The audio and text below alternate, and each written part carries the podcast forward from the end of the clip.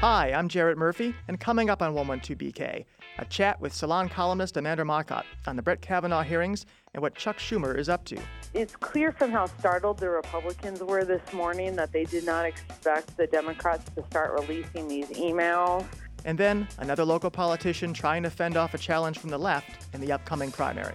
So if you're talking about progressive, I'm just as progressive as Liz Krueger, Adriano uh, Espaillat, or any other member of the state senate. Thanks for tuning in.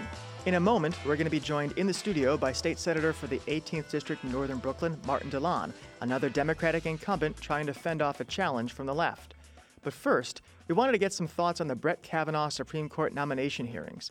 Senate Minority Leader and occasional Brooklyn resident Chuck Schumer has been getting some heat from progressives for not doing more to derail the nomination. And Friday may be his last chance because that's when the hearings are supposed to end. Our friend Amanda Marcotte, Salon columnist, has been writing about the hearings and she joins us by phone. Hi, Amanda. How's it going? Good. Thanks so much for joining us. Let's take a step back. The hearings are an ongoing story. Let's talk about the stakes. Many people are saying Kavanaugh on the Supreme Court signals the end of Roe v. Wade, but then Lisa Blatt, a self described liberal feminist lawyer, gave a glowing endorsement of him at the hearings. What do you think the stakes are? I mean, I think that we can't trust lawyers that believe they're going to have business in front of the Supreme Court. They have every interest in flattering the sensibilities of the justices. And, you know, I think there was something very self serving in her testimony. Because, uh, just to clarify, because Blatt might be one of those lawyers who has business before the court. Yeah, yeah. So, I mean, that's the game that lawyers play with justices. So, we can really just overlook that kind of testimony. I think we can instead look to Kavanaugh's record as a stalwart Republican. I think we can look to the email that was leaked today showing that he said that Roe versus Wade is precedent that could be overturned in the Supreme Court. I think we can look to the fact that Donald Trump promised openly that he would only appoint quote unquote pro life judges to overturn Roe versus Wade. I think it's kind of a bit of kabuki to pretend that Kavanaugh's there for any other purpose but to rule as a solid Republican down the line. And other than Roe v. Wade, what are some of the other jurisprudential issues that are coming up? I know presidential power has been a big theme. What what other kind of specific issues have been brought up at the hearings? Well, there's a lot of concern right now about voting rights. Cory Booker went after Kavanaugh really hard last night on some previous rulings he had made in these cases. You know, Booker's concern is really that with the basically the Supreme Court overturning parts of the Voting Rights Act, we're going to be seeing a lot more cases, and I think he's right, coming forward where states are trying to pass what's the equivalent of modern day poll taxes, or they're shutting down polling booths, or they're passing ID laws that functionally, all these things that functionally work to keep minority voters from the polls. And the Supreme Court is probably going to be dealing with a number of those cases. And Kavanaugh presented himself during the hearings as somebody who is racially aware, who is pro equality and again, these leaked emails that the New York Times published today and that Booker and Senator Hirono have been publishing on Twitter suggest a very different picture of Kavanaugh's views on these issues.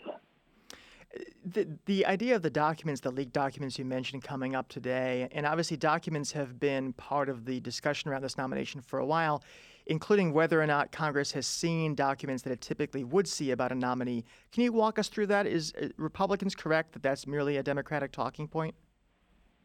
No, the Democrats are 100% correct, and I think that the documents that have been leaked uh, show this.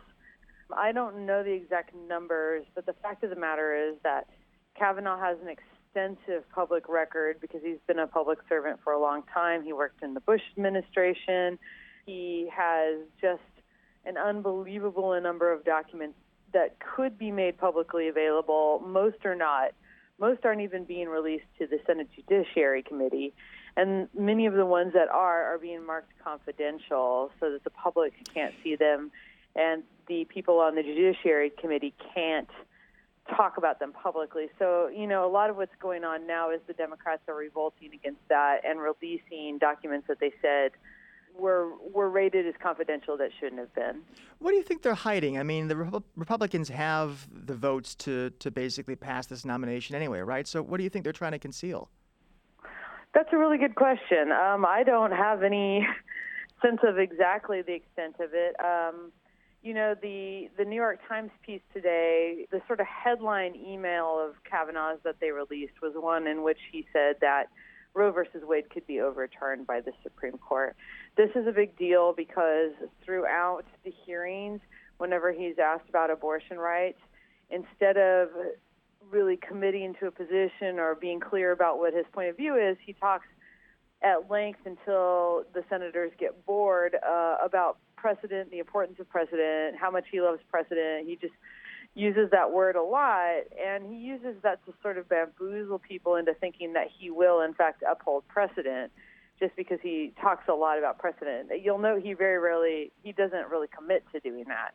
And and now there's an email out there that shows that he actually does not think that precedent is bound. He's he's bound by that precedent if he's on the Supreme Court. So I And think that I Just wanted to ask about uh, Chuck Schumer. Uh, he's under fire for not doing enough to derail this nomination. What do you think he is doing, and why do you think he's, uh, you know, taking taking the tack that he's taken on this? part of the problem here is that a lot of us don't necessarily know what Chuck Schumer is up to. It's clear from how startled the Republicans were this morning that they did not expect the Democrats to start releasing these emails. Schumer's been playing his cards close to the chest. I'm, I suspect that this was the strategy from the beginning was to make a big deal out of Republicans not releasing documents, to spend two days making a stink over it, and then you know, once the Republicans got comfortable, then to start releasing documents. I don't know if that's going to be an effective strategy. I don't know that there is an effective strategy on the table, but uh, you know, I, I think that that is clearly a strategy, and it's one that Schumer is almost no doubt part of, and just didn't tell people beforehand because you know he didn't want to give the game away. We only have a few seconds left, so let's stay on that point for a second. The- question of strategy and what could be gained by it. Is there a victory possible or a, a, a half victory possible for Democrats short of blocking the nomination? Could they have another goal here? Obviously, they want to block the nomination, and they're hoping that Susan Collins from Maine will vote no, and that they can kind of pressure her into it.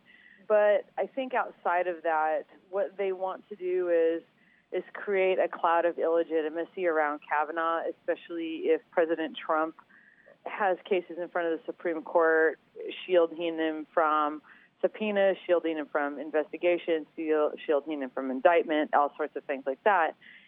You know, I don't know if they can effectively use that, but they are wise, I think, to get all their ducks in a row and make sure that if an opportunity does arise to sort of turn the heat up, that that they've got everything in place to do that.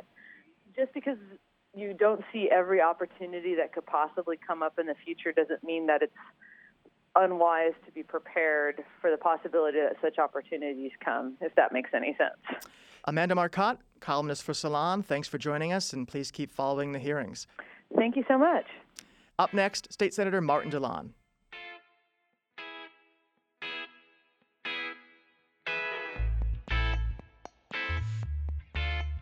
The primary election is less than a week away, and Brooklyn is all over it. A Brooklyn council member is running for lieutenant governor. Another Brooklynite and city official, Tish James, is a leading candidate for attorney general. And Brooklyn will be the scene of several of the day's most closely watched state senate primaries, one involving the 18th district, which stretches from Greenpoint to Williamsburg through to Bushwick and into Cypress Hills. There, nine term incumbent Martin Malave Dilan faces a challenge from fellow Democrat Julia Salazar. We had Ms. Salazar on the show back in June, and today we welcome the incumbent. Thanks for being on 112BK, Senator. Thank you for having me. So, in a nutshell, what is this race about? Well, I'm running for reelection just to continue the work that I have done in affordable housing, working with senior citizens, transportation issues. As you know, I'm the ranking member there. So I'm looking forward to continue these issues from a different perspective, and that is for the Democratic Senate and working in the majority and working with the community that I have known my entire life and working with the people that have lived there forever and looking forward to working with the new people moving in in the district. Let's talk about that. You've represented this district since, well, you were elected in 2002, took office in 2003. Mm-hmm. It's an area, I mean, New York has changed a lot over that time, but, but those neighborhoods in particular are kind of ground zero for gentrification, huge changes. How have you kept up with those changes? How can you relate to some of the new, I think you and I would both call them hipper people uh, living in those areas? Well, I call them millennials for the lack of a better word. Um, but you know, when we when I first got elected, I, I was first a city councilman for ten years, and we had about eighteen hundred vacant lots in, in, in Bushwick alone, not to speak of Williamsburg and Cypress Hills, East New York. And I think that working together with other elected officials, we were able to bring in affordable housing from the state and federal government and, and uh, some from the city. And the intention there was to help those people that have lived forever in Bushwick, so they can move in. However, you know, other people move in, and we're okay with that uh, because it's only 50% preferential for those that live in the community. And I look at it that there has been a renaissance of Brooklyn, Bushwick, Williamsburg, and they're welcome in the community, and we would love to have them as part of the community where we could all work together. I think they have been accepted. Uh, there's never been any issues whatsoever in the community so I, I, look forward to working with everyone in my Senate district, and I expect that I will be back in January. So if you're career were to end today, and I know you're planning for it not to, but let's say someone were looking back now on Martin Dilan's career in Albany, mm-hmm. what are the accomplishments you would point to? Well, uh, accomplishments, I, I, like I said, the rebuilding of Bushwick and those vacant lots. Also, when I did serve two years in the majority, I was the chairman of the Transportation Committee. I was successful in getting uh, Leandra's Law passed. Leandra's Law is a law where an individual who's intoxicated while driving driving with a child under 16 years old commits a felony and they will do jail time. Um, and there have been many accomplishments within the Senate that I, am proud of. And the most is that we worked so hard to bring services to seniors, senior housing, and the accomplishment of the renaissance of our community. Now, you mentioned uh, earlier that your service to the public goes back to your time in the city council. Yes. And some of your critics over the years have pointed to one particular vote during your council career mm-hmm. that to empower the state legislature to make some of the changes made in, in the late 90s to um, rent stabilization laws, including vacancy decontrol. That's blamed for the loss of tens of thousands of units. Uh, Is say, that a vote you regret? Do you say that we voted to empower the state? Uh, it was it was a vote that basically permitted the changes to rent no, that's, stabilization. that's incorrect okay. because the city council in the city of New York is a child of the state. So the vote that you're really talking about is a 1994 vote, which they uh, talk about in every single election, and they bring it up as an issue.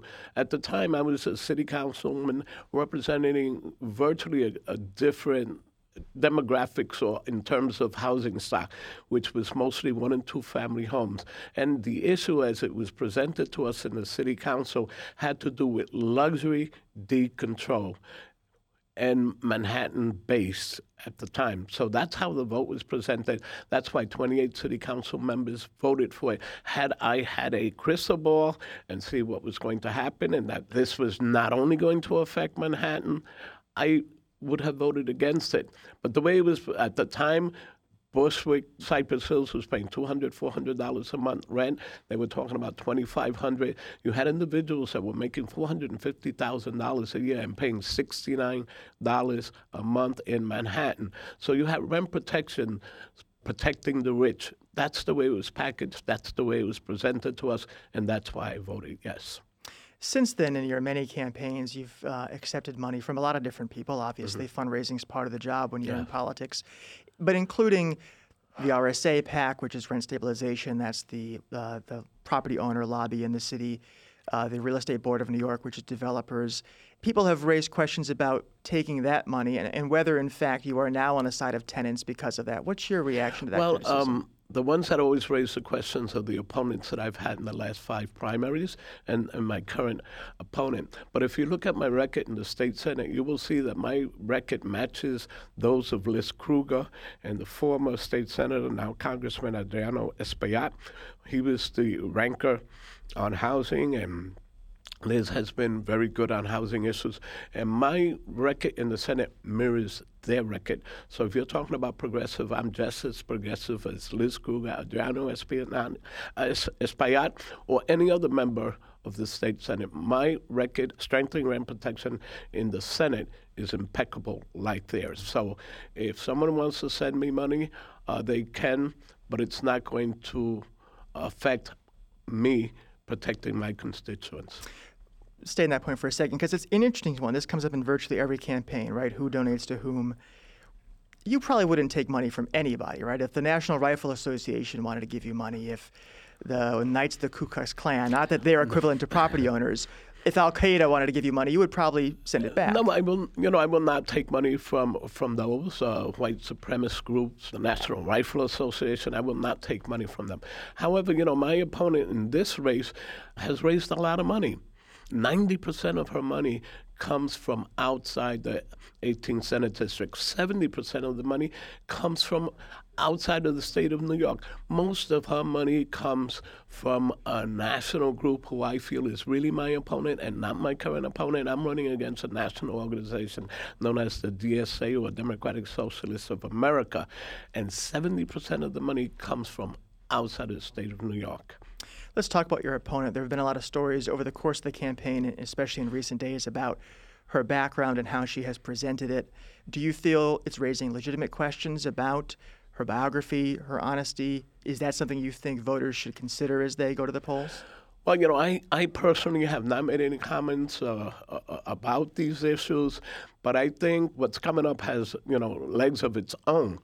But I think that there is a concern about your integrity and the changing stories and whether they are lies. And I think that the community needs to look at that. The one important thing that I always say is your word is your bond.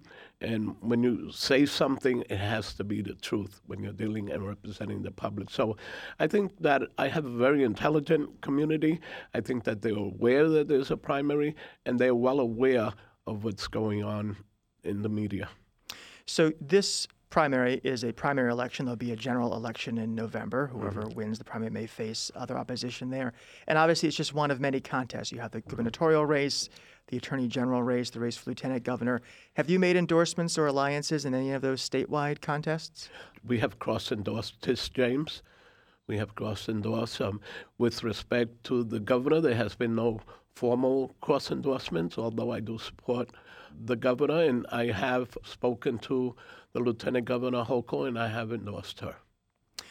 So let's say that Cuomo wins, as seems likely, is reelected in November, and the state Senate, your return to the state Senate, maybe with a slim Democratic majority. Realistically, what can voters hope to see change? What will get done if that is the case, given the fact that many years we seem to be having the same conversations but the same policy issues in New York State? is there a reasonable expectation for change? Well, I think that there are many issues that have been left undone in the past. Um, there's the uh, women's rights issue, which has 10 different components to it, and advocates of women have talked about not piecemealing it and passing it as a package. I think that deserves priority. The DREAM Act that was presented in the state senate and, and, failed in one vote, I think needs to be passed. We need to be also talking about dealing with the issue of restructuring, repairing NYCHA because the conditions, as we have found out from the press, uh, are horrible. Uh, we need to continue repairing our infrastructure in, in the state of New York. Once I'm reelected and we have a majority, I will serve as the chair of the Transportation Committee. And I have worked many years in making sure there's at least $25 billion for five-year capital plan. I think that you need someone who's experienced and, and who can hit the ground running in the majority in Albany. And I expect that that's what will happen when we return in January. In many of the races this year for the state senate, including one here in Brooklyn, one of the themes is the Independent Democratic Conference, which we want to make clear you never joined. That is correct. Um, but there are eight people who did, including several in the city. How do you feel about your colleagues who joined the IDC? Were you angry at them? Do you forgive them? Do you want to see them reelected? I was very angry at, at my colleagues when they joined the IDC. At one point, uh, so much anger that I, I, I was the only Democrat in the Democratic conference that called for their disenrollment from the Democratic Party, and I urged county leaders where they had such members that they start those proceedings. That never happened. They went, I believe, eight years in that role with the IDC, um, but now they're back. I'm happy that they're back and that it looks that we can work together in the future in terms of them coming back, I expect that that's what's going to happen, and I would continue working with them. Do you want them to be reelected? Well, I mean, the people will make that choice. I want to get reelected, and that's my concentration. But if they're all back, I want them to continue staying with the Democratic conference. And if you're, I always felt that if you're elected on the Democratic line, and that's the only way you win in November, you cannot deceive and disenfranchise the public who elected you. So I expect that they will work with the uh, conference. I expect that Andrea Stewart Cousins will be our leader come January, and I look forward to working with all Democrats. And I urge any other Democrat that's out there lingering to come home. and uh, we have time for just one more question. I'm curious. This theme throughout this election year has been about change, this wave of change affecting mainly the Democratic Party. We saw elections in June and, and more recently, just this week in Massachusetts. What do you think about that? I mean, change would not see you reelected, but is there some legitimacy to this idea that we eventually will need some new faces to represent the party? Well, I think that in my district, first of all, you know, they talk about the momentum of the 14th congressional district and flowing into the 18th. But I'm going to say that the domino effect will stop here because, unlike in those other districts where we've had change, I've had a primary in the last five, six cycles. I've been engaged in my community. My community uh, constituents know and expect that there will be a, a primary every two years, where in those other cases, these incumbents have, I believe, never had a primary, and their voters were accustomed to voting for them in November. My voters are accustomed to voting me in the primary in September and also in November, and I expect that that's what will happen. Senator Martin Malave Dilan, incumbent and Democrat for reelection in the 18th District on September 13th. Thanks so much for joining us. Thank you for having me. It was a pleasure.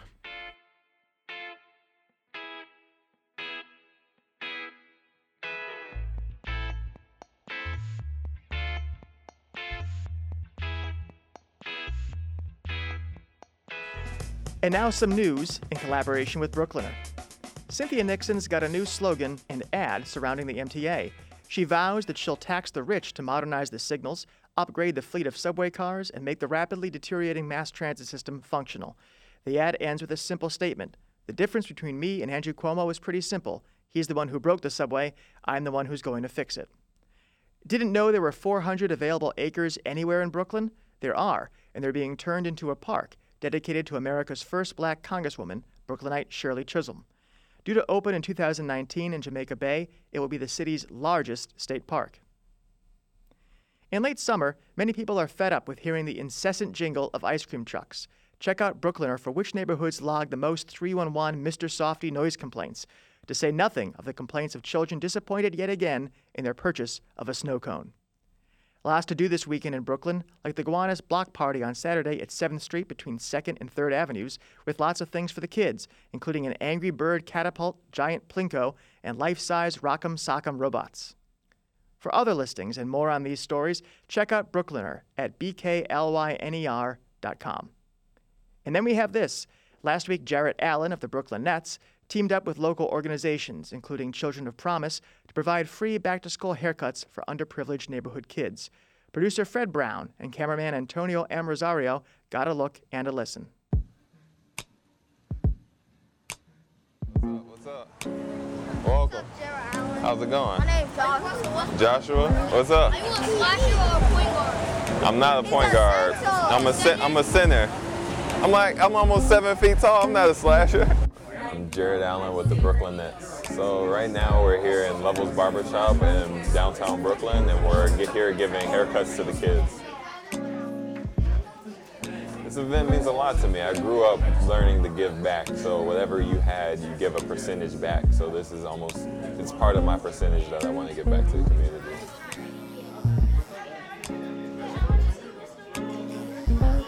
in our communities, um, the barbershop is like a hub. It's almost like you can find out local politics and you can find out international politics.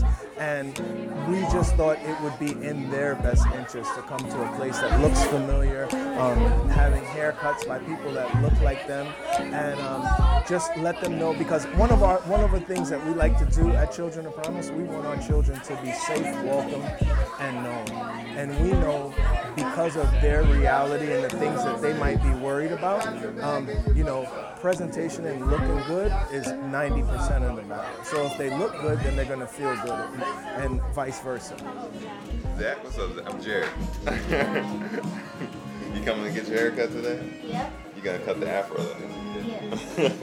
For the kids to take away from the experience, they're on a hard journey. You know, some of them can't afford their haircut, some of them can't. They can't have it every year. So I'm trying to give back to them to show them that we're, they're not alone on the journey. That they have somebody else looking out for them. So I'm just trying to show that there's a helping hand out there for them. I'm, I'm Jarrett. What's your name?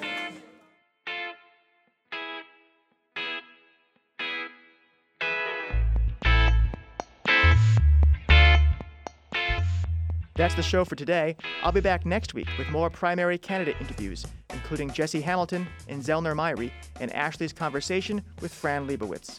Hope you can join us.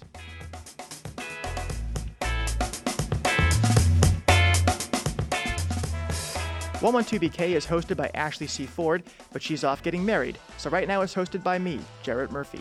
It's written and produced by Ross Tuttle, and also produced by Fred Brown, Shireen Barghi, Isabel Alcantara, Ariana Rosas, Emily Boghossian, and Naeem Van. It's directed by Clinton Filson Jr. and recorded by Eric Haugesegg and Antonio M. Rosario. Edited by Mira Al-Rahim and executive produced by Aziz Isham, Jonathan Leaf, and Sasha Matthias.